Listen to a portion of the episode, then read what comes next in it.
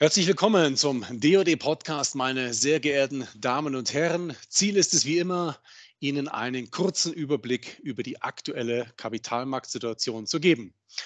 Unsere Themen heute, der Nebel um die Notenbankpolitik im Jahr 2022 lichtet sich. Außerdem zwei Monate Krieg in Europa. Welches Fazit zieht die Börse?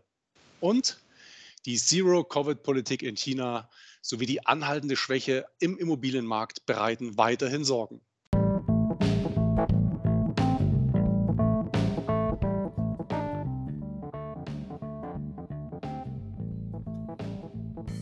Ein freundliches Servus und herzlich willkommen zum DJE Podcast. Heute geht es zwar in vielen Podcasts um Geldanlage und Co., was aber oftmals fehlt, ist die sachliche Einordnung aus professioneller Sicht. Deswegen werfen wir jeden Monat gemeinsam mit einem erfahrenen und renommierten Kapitalmarktexperten für Sie Einblick auf und in die Märkte. Unser Experte Dr. Ulrich Kafanek, Vorstand der DJE Kapital AG. Und hier ist Ihr Moderator Mario Künzel.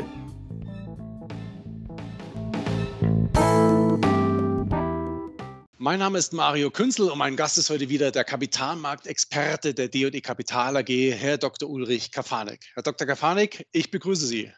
Hallo. Ja, Herr Dr. Kafanek, äh, der Nebel um die Notenbankpolitik in 2022 lichtet sich so ein wenig. Was meine ich damit?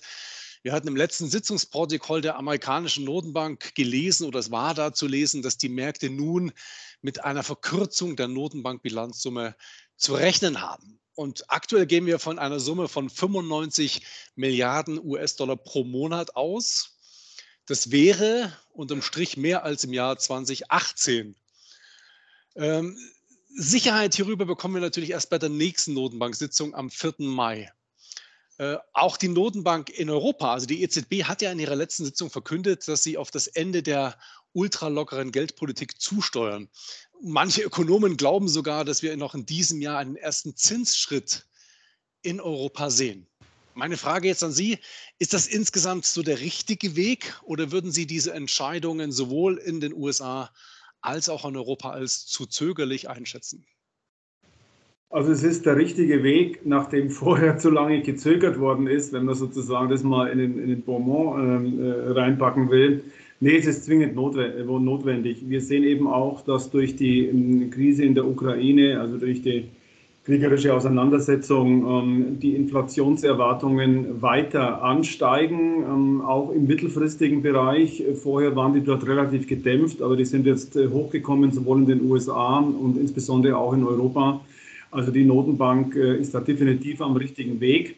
Äh, weil Sie sagen, der, die Nebel lichten sich oder der Nebel lichtet sich. Äh, in gewisser Weise ja, allerdings bleibt der Weg ähm, des Zeitraums ähm, durchaus unklar. Also man kann jetzt sagen, dass ähm, über, über die Hälfte von den Marktteilnehmern äh, damit rechnen, dass mindestens äh, sechsmal die Zinsen erhöht werden in den USA. Es gibt äh, gar nicht wenige, so knapp 20 Prozent, die rechnen sogar mit zehnmal.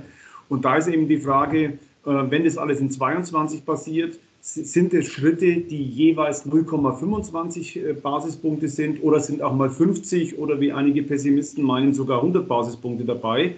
Also der Weg dorthin, wie gesagt, ähm, die zu höheren Zinsen, der ist klar, aber wie schnell er kommt und wie die Abstände sind, äh, das ist durchaus noch offen.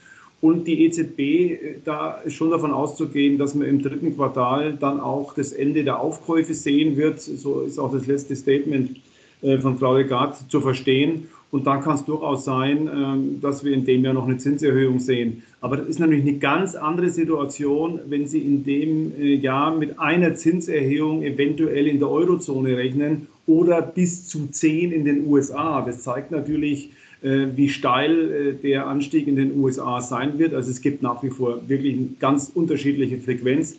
Die EZB müsste meines Erachtens viel, viel mehr tun, müsste früher reagieren, hat natürlich Sorge um die Konjunktur aufgrund des Ukraine-Konflikts. Deswegen ist es ein Stück weit nachzuvollziehen, aber trotzdem ist sie nach wie vor weit hinter der Kurve.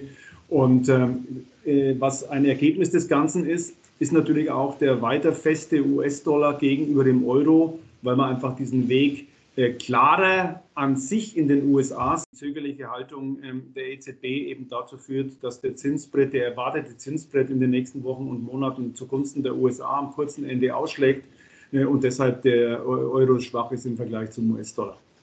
Ja, also es bleibt äh, ein bisschen neblig, bleibt es natürlich, da haben Sie vollkommen recht. Vor allem weiß man ja auch nicht so richtig, welche Konsequenzen am Ende die Entscheidungen und ähm, der Zeithorizont hat, in dem man diese Umsche äh, Entscheidungen äh, umsetzt.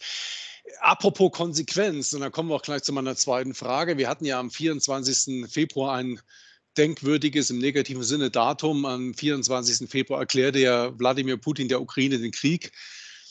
Ja, und aufgrund der vermuteten militärischen und strategischen Überlegenheit der Russen rechneten ja viele mit einem schnellen Ende dieses Konflikts. Und dem war nun nicht so. Der Krieg dauert nun inzwischen bereits zwei Monate. Und inzwischen wird auch ein wie immer gearteter Sieg der Ukraine nicht mehr ausgeschlossen. Also selbst, dass äh, die Russen die Ukraine nicht eingenommen haben, könnte schon als Sieg verzeichnet werden. Ähm, aber kommen wir zurück zur Börse. Welches Fazit zieht denn die Börse bis zum heutigen Tag bezüglich dieses Konflikts? Also ich würde es mal sagen, aus ähm, europäischer Sicht doch ein, ein sehr gelassenes, äh, aus US-Sicht ist es noch mehr gelassen. Also wenn man überlegt, dass gar nicht weit von uns äh, diese Auseinandersetzung tobt äh, und die europäischen Märkte ein Stück weit höher stehen als am Tag des äh, Einmarsches, äh, dann ist das schon äh, sehr, sehr überraschend. Wir sehen natürlich große Unterschiede zwischen den Branchen, also diejenigen, die beispielsweise nochmal von einer höheren Inflation profitieren, insbesondere auf der Ölseite, aber auch auf der Rohstoffseite stehen besonders gut da. Überraschenderweise aber auch ähm, defensive Branchen, wie beispielsweise der Telekom-Sektor und auch der Versorgungssektor hält sich gut, was äh, eher untypisch ist beim steigenden Zinsniveau. Das gilt sowohl für die USA als auch für die Eurozone. Und einige Segmente, Branchen, die eher mit Lieferkettenproblemen zu haben, tun sich eben schwer. Das ist natürlich einerseits die Industrie an sich und im Speziellen auch der Autosektor. Äh, hier sieht man schon äh, sehr großen Druck, ähm, weil dort eben die Konsequenzen äh, aus dieser kriegerischen Situation unmittelbar sind.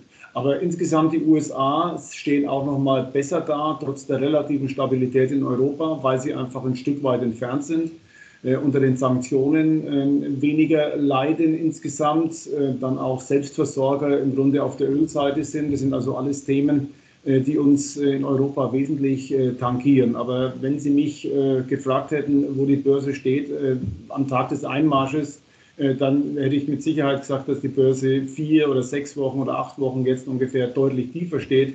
Dies ist nicht der Fall. Also man hat sich dran gewöhnt und es ist überhaupt oft an der Börse zu beobachten, wenn ein bestimmtes schlimmes Ereignis eintritt und es verschlimmert sich dann nicht mehr weiter, dann arrangiert sich salopp gesprochen die Börse damit und so eine ähnliche Situation scheinen wir jetzt hier zu haben. Ähm, kann natürlich immer noch sein, dass es weitere Eskalationen gibt, wie in verschiedenen anderen Zusammenhängen schon erwähnt, ist hier natürlich insbesondere der Einsatz von Atomwaffen von, von ungeheurer Bedeutung. Äh, man kann sich es definitiv nicht vorstellen und äh, ich kann mir es jetzt auch nicht vorstellen, aber wenn es dazu kommen sollte, das wäre natürlich nochmal eine unmittelbare Verschärfung, was die Börsen dann aufgrund dieser Verschlimmerung dieser Situation nochmal belasten würde. Aber insgesamt als Fazit äh, deutlich besser als erwartet. Man arrangiert sich. Und im Grunde haben wir seit einigen Wochen sowas wie eine Schaukelbörse oder Rotation, ähm, sowohl in den USA als auch hier in Europa. Das ist so ein bisschen das Stichwort. Mehr Rotation, als dass wir klare Indexveränderungen äh, nach beiden Seiten sehen. Also das Geld, alte Börsenregel, sucht sich ähm, den Weg des geringsten Widerstandes auch in dieser Situation. Und lassen Sie mich das ein bisschen abschwächen. Atomkrieg wünscht sich keiner, aber die nächste Eskalationsstufe, so möchte ich es mal nennen, würde sicherlich die Börse nochmal durcheinander bringen. Das hoffen wir alle nicht. Und äh, wir hoffen auch nicht, dass äh, sich auf einer anderen Ebene wieder Dinge eskalieren. Äh, Stichwort Handelskrieg USA, China. Blicken wir doch mal zum Schluss unseres Podcasts nach China. Da sehen wir eine sogenannte Zero Covid-Politik, also eine Null-Pandemie-Politik in China und wir sehen nach wie vor eine anhaltende Schwäche im Immobilienmarkt. Das bereitet vielen oder auch nicht, sagen wir mal, wenigen Marktteilnehmern auch weiterhin Bauchschmerzen. Äh, wie schätzen Sie die Situation aktuell in China ein? Ist es bei einem Investment in chinesische Aktien immer noch der beste Ratgeber Vorsicht oder sagen Sie, nein, der Markt ist schon wieder sehr attraktiv, da sollte man ähm, aufpassen, dass man nicht den Startschuss verpasst.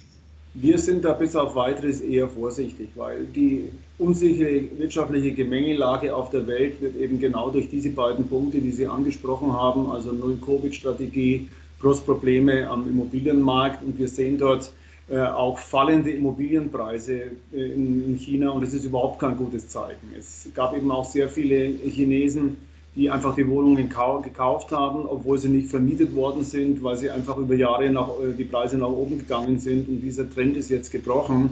Und fallende Immobilienpreise sind definitiv kein gutes Zeichen für die Wirtschaft. Und dann haben wir noch in China so ein regulatorisches Thema, wo sich sozusagen die chinesischen Behörden und die amerikanischen Behörden darüber zanken, äh, beziehungsweise Vorgaben der amerikanischen Börsen da sind, was alles für Berichtspflichten, Reportingpflichten äh, zu erfüllen sind von chinesischen Unternehmen, die in den USA gelistet sind. Das ist sozusagen ein Punkt, den darf man nicht unterschätzen. Und wir haben jetzt äh, nach zum Teil deutlich, äh, deutlichen Kurserholungen von Aktien, die in New York äh, notiert sind, auch wieder deutliche Rückschläge gesehen. Also von den Zwischenhochs 20, 30 Prozent zurück. Also das ist nach wie vor ein großes regulatives Thema. Insofern sehen wir, wie schon skizziert, über die vorhandenen Probleme noch zusätzliche Themen negativer Art in China, sodass wir hier momentan sehr, sehr vorsichtig sind. Äh, und auch die Geldpolitik, die Erwartung, dass die Notenbank, die People's Bank of China, die Zinsen deutlich zurücknimmt, sind bisher auch nicht erfüllt worden. Also insofern diejenigen, die optimistisch waren, was diese Zinssenkungen anbelangt, äh, könnten jetzt auch ein Stück weit sozusagen wieder zurückrudern also insgesamt momentan mehr Risiken in China als anderswo. Deshalb ähm, kurzfristig zumindest auf unserer Seite zurückhalten. Also Vorsicht bleibt angesagt. Ich fasse mal ganz kurz zusammen, Herr Dr. Gefanik. Also ähm, bezüglich der Notenbankpolitik, ja, es lichtet sich ein wenig der Nebel, aber ähm, keiner weiß, welche Taten diesen Worten tatsächlich folgen. Insofern bleibt auch ein Stück weit die Ungewissheit. In Europa, was den Krieg betrifft, ähm, muss man konstatieren, dass sich die Börsen erstaunlich robust halten aufgrund der vielen Themen, die wir zu bewältigen haben. Und in China bleibt Vorsicht geboten. Habe ich das so richtig zusammengefasst oder hätten Sie da noch eine, eine Ergänzung? Nein, das ist im Grunde richtig. Der Vorteil, wenn man jetzt äh, die, die Landschaft sozusagen geografisch anschaut, ist einfach, dass viel für die USA spricht, weil der, Konflikt ferne dort ist. Und wir sehen das auch, wenn man sich jetzt zum Beispiel mal die großen Indizes anschaut, ähm, dann sind wir rund 6% äh, im Minus im Standard Poor's 500 als dortigen Leitindex, 11% in, in, in Europa gemessen am Eurostox und 13 Prozent in Shanghai. Das gibt so ungefähr auch äh, die Situation wieder. Also momentan spricht relativ viel für die USA, wenn wir jetzt mal unter Asset Allocation äh, Gesichtspunkten, also wo mhm. bringe ich mein Vermögen hin, auf Sicht der nächsten Monate denkt, äh, muss man ganz klar sagen, haben die USA einen strategischen Vorteil gegenüber den beiden anderen Regionen. Herr Dr. Gafanik, wie immer, tausend Dank für Ihre Ausführungen. Ich glaube, das war wieder viel Interessantes für Sie, meine Damen, meine Herren dabei. Wir sind nun am Ende unseres heutigen Podcasts angekommen. Ich darf mich auch bei Ihnen, meine Damen, meine Herren, meine liebe Zuhörerinnen, liebe Zuhörer, recht herzlich für Ihre Zeit und für Ihr Interesse bedanken. Haben Sie eine gute Zeit und bleiben Sie wie immer gesund. Auf ein baldiges Wiederhören. Ihre D&E Kapital AG.